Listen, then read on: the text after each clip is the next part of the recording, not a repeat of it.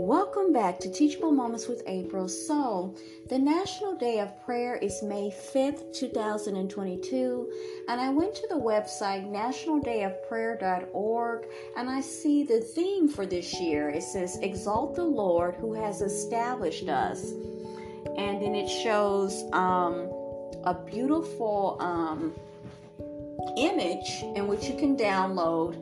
Um, National Day of Prayer and it says exalt the Lord. So then it shows like an angel with the sword and then young people of different walks of life as well as different nationalities um, praying and the American flag and it says who has established us and it gives the scripture Colossians 2 verses 6 and 7. It's very powerful. So, as I go to um, the part on this particular website about us, it says our mission. The National Day of Prayer exists to mobilize and unify public prayer for America. Then it says the first Thursday of May. The National Day of Prayer is an annual observation or observance held on the first Thursday of May, inviting people to pray for the nation. It was created in 1952 by a joint resolution of the United States Congress and signed into law by President Harry S. Truman. Our task force is a privately funded organization whose purpose is to encourage participation on the National Day of Prayer.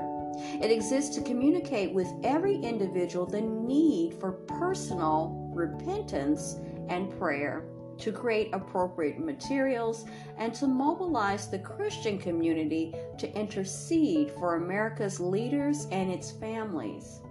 The task force represents a Judeo Christian expression of the national observance based on our understanding that this country was birthed in prayer and in reverence for the God for the God of the Bible. And then it says click here to see the history of the National Day of Prayer. Now, it gives like a little bit of background and history, of course, about the first day of prayer, uh, which was in 1775.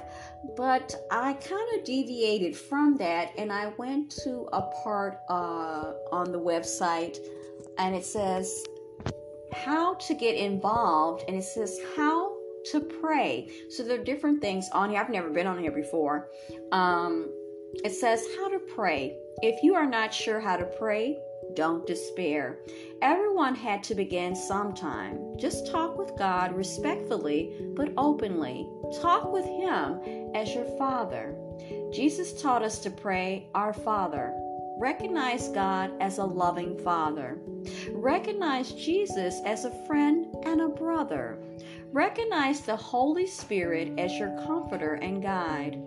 Come to the Father in Jesus' name. And they give scriptures John 14 6 and Hebrews 10 19. Begin your prayer with confession of your unconfessed sins. In this way, the blood of Jesus cleanses us and prepares us to really relate to God.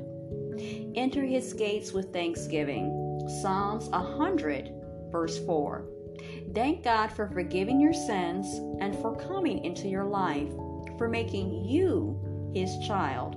Then just talk with God, asking Him for whatever you need. Thank Him and praise Him for His answer, and spend time also asking for His Spirit to help you to pray. Talk to the Holy Spirit. Tell Him you want to know Him Likewise, the Spirit also helps in our weaknesses.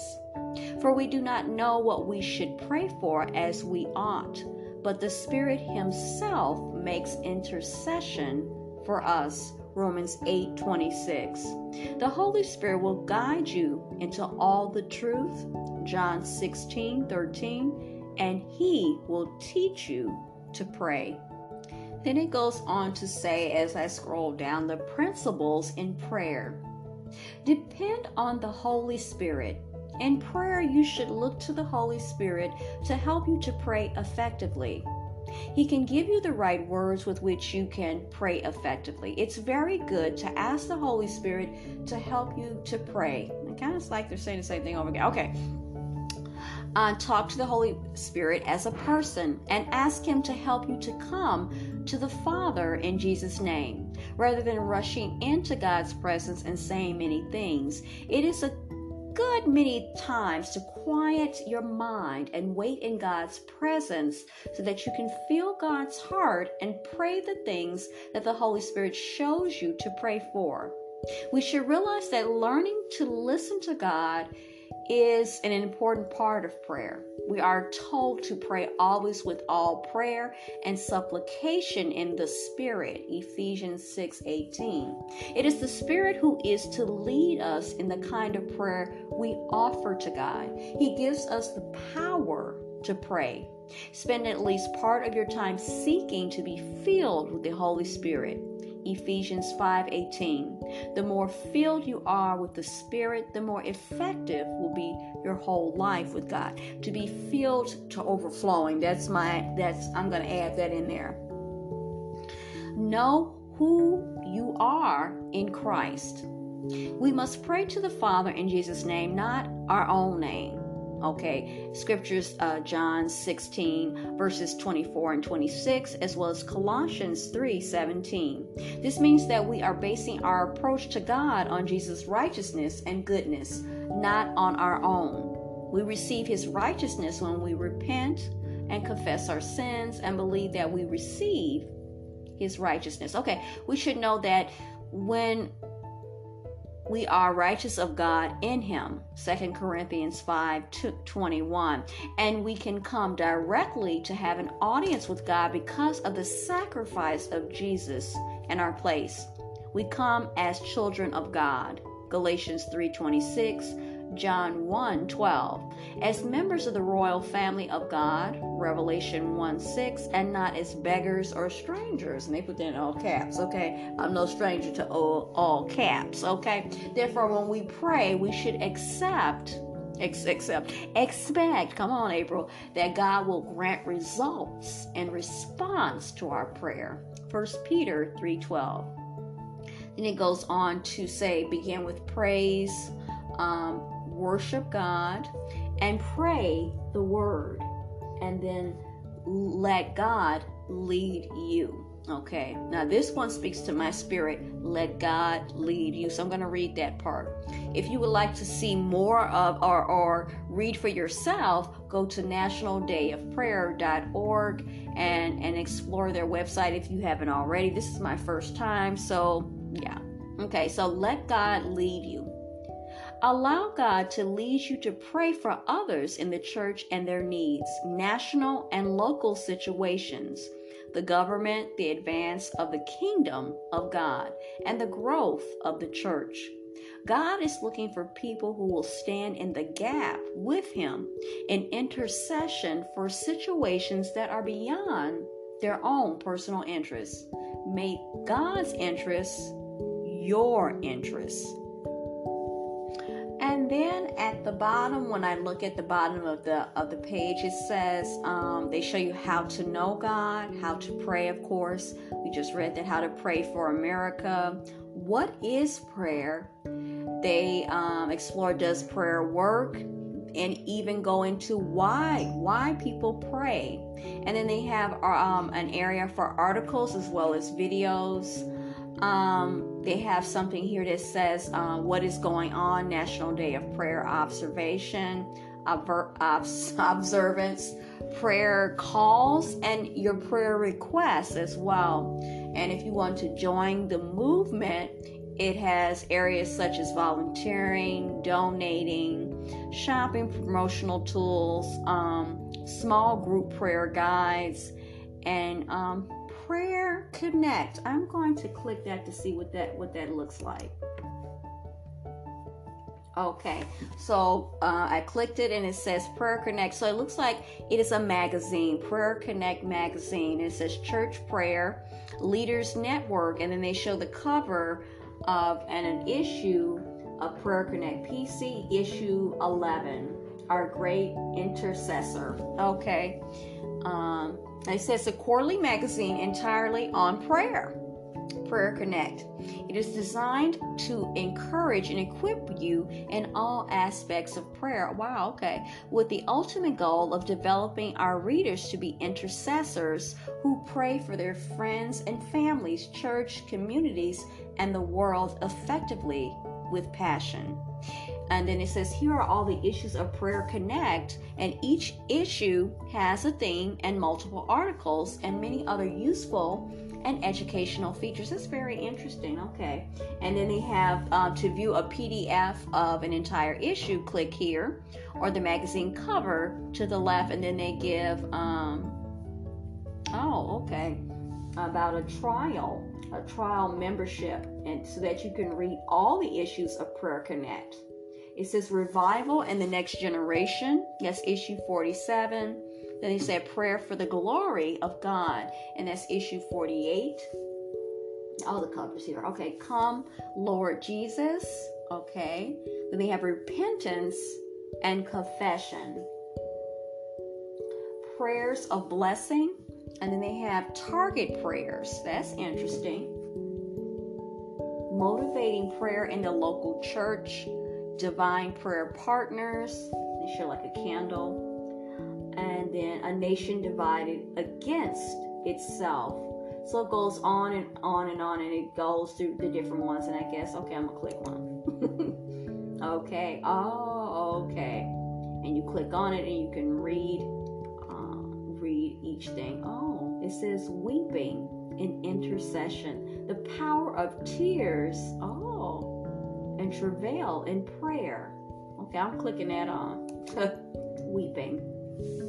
And the reason why I'm I'm I'm doing that, oh, it says sorry, you have a right that is not that is only available to registered members. Is that in my experiences with um, reading the Bible and hearing um, Bible-based information, um, the Holy Spirit when it moves um, through me, it is like an overwhelming. I mean, it's all encompassing and it's just you're weeping you're weeping and you just feel